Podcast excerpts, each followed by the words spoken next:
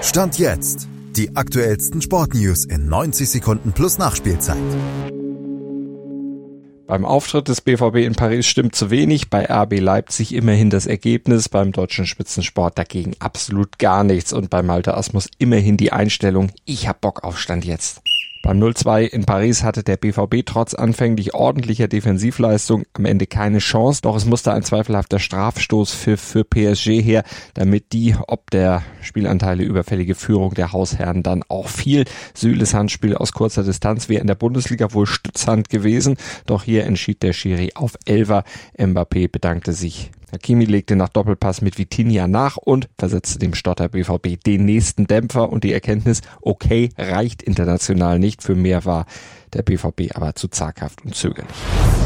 RB Leipzig hat in Bern auch phasenweise zittern müssen, am Ende aber mit 3 zu 1 einen erfolgreichen Königsklassenstart hingelegt. Simacan, Schlager und Joker Sesko trafen für Leipzig. Elia hatte zwischenzeitlich ausgeglichen, als RB etwas zurückschaltete und für zu viel Passivität dann auch bestraft worden war.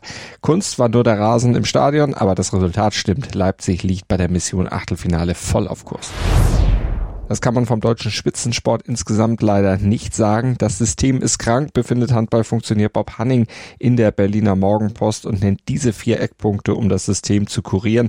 Mehr Geld für den Sportstättenbau, bessere Strukturen an der Spitze, mehr Schulsport und Olympische Spiele als Leuchtturmprojekt. Dazu rät Hanning auch, einen Bundesminister einzusetzen, der sich exklusiv um Sportfragen kümmert und dabei von einem Expertengremium aus Ex-SportlerInnen und FunktionärInnen flankiert wird. Hanning ist sicher, man kann den deutschen Sport revolutionieren, man muss es nur wollen.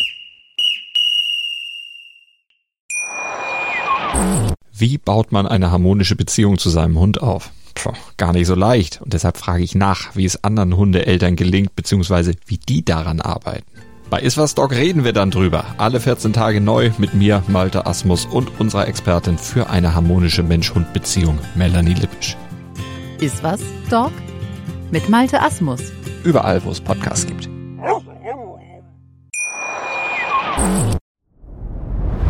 Dir hat dieser Podcast gefallen? Dann klicke jetzt auf Abonnieren und empfehle ihn weiter. Bleib immer auf dem Laufenden und folge uns bei Twitter, Instagram und Facebook.